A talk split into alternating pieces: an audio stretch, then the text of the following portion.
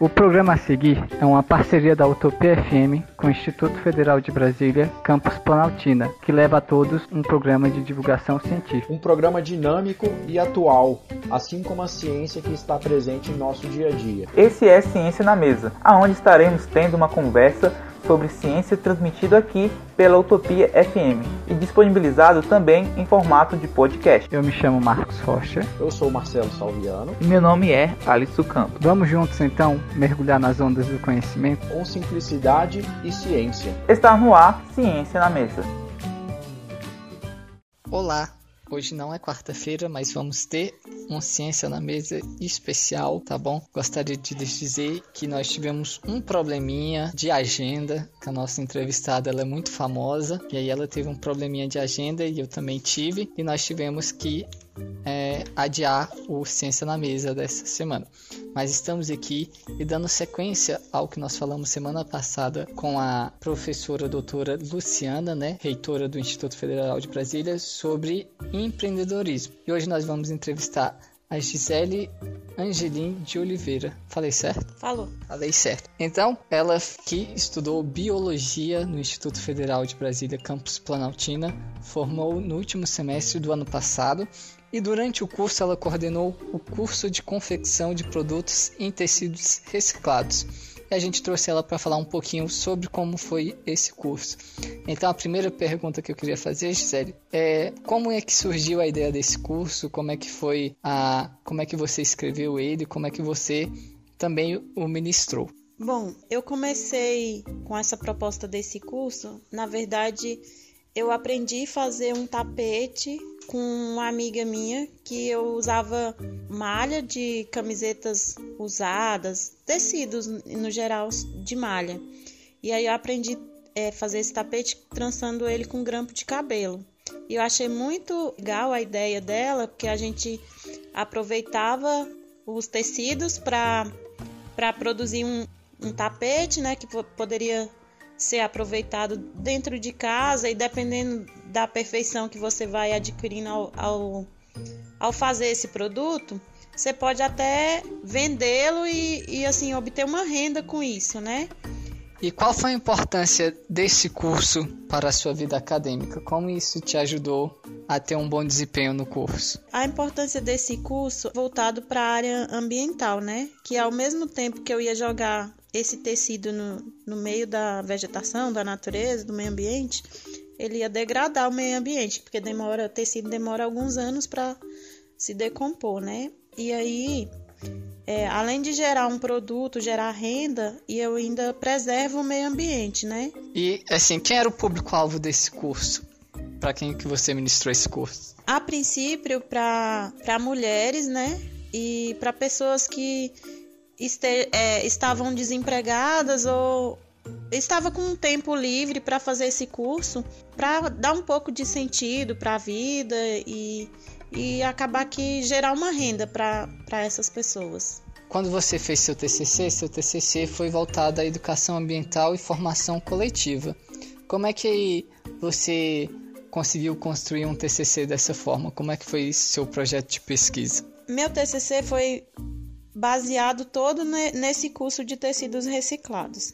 A princípio eu falei com o meu orientador, o professor Enio, e aí a gente encontrou, é, conversamos bastante durante uns dois ou três anos para transformar esse curso no meu TCC, pegar a proposta do curso e, transformar ele no TCC.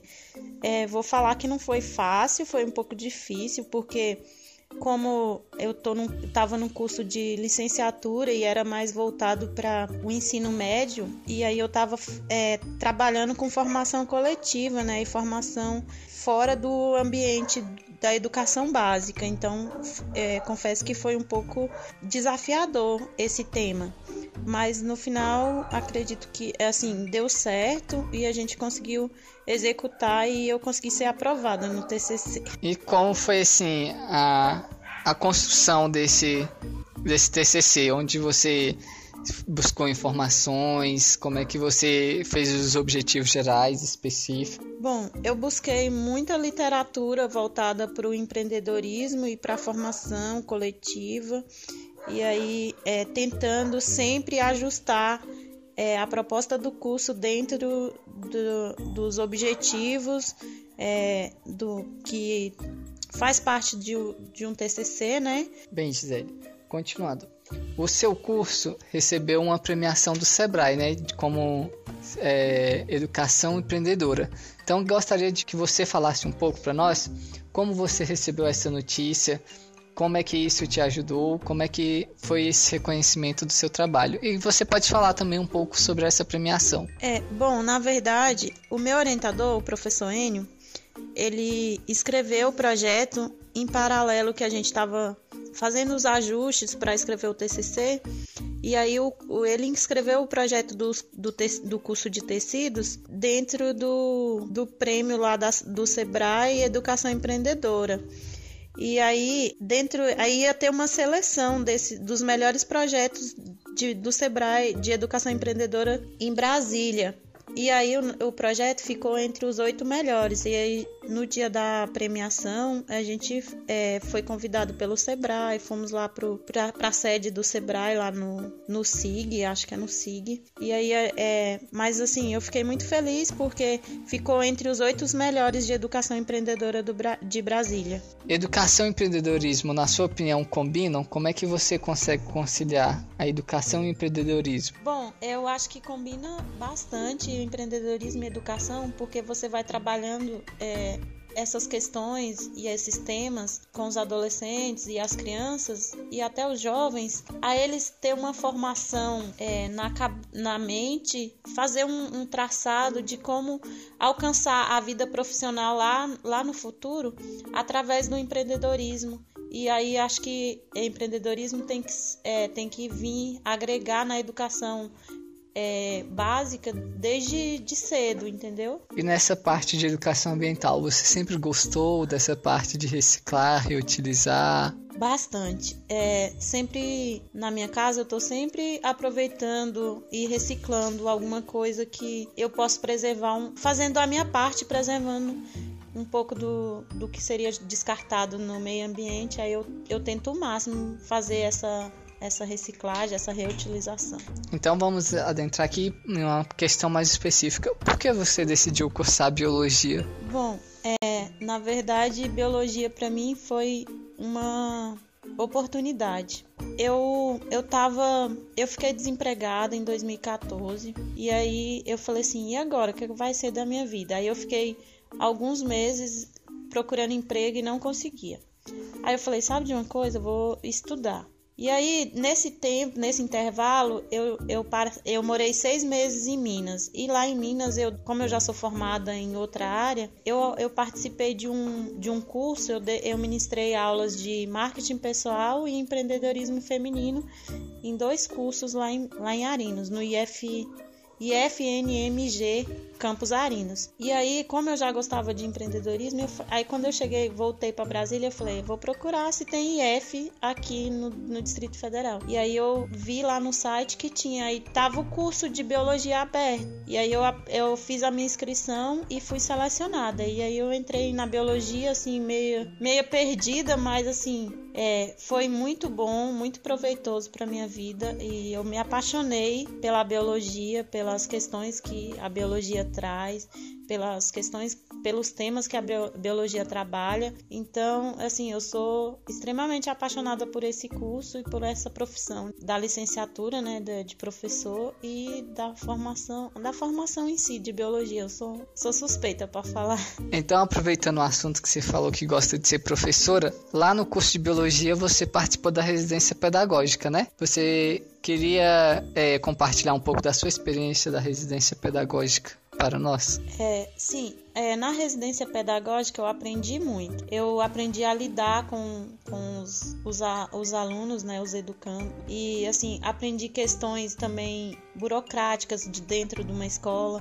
A residência pedagógica ela é muito, ela é muito agrega muito valor na formação de, de um professor, sabe? É, porque você acompanha os, os outros professores que já têm experiência e aí eles dão dicas é, de como você deve trabalhar tal tema tema. E aí lá na residência pedagógica a gente trabalhou questões de ambientação, questões de imersão mesmo dentro de sala de aula, elaborar aulas, é, é, elaborar e, e, executar projetos faz, é, dentro, da, dentro da sala de aula com os alunos. Então isso foi muito, agregou muito valor na minha formação. E que matérias do curso de biologia te chamaram mais atenção? Eu gosto das matérias é, de ecologia e de meio ambiente.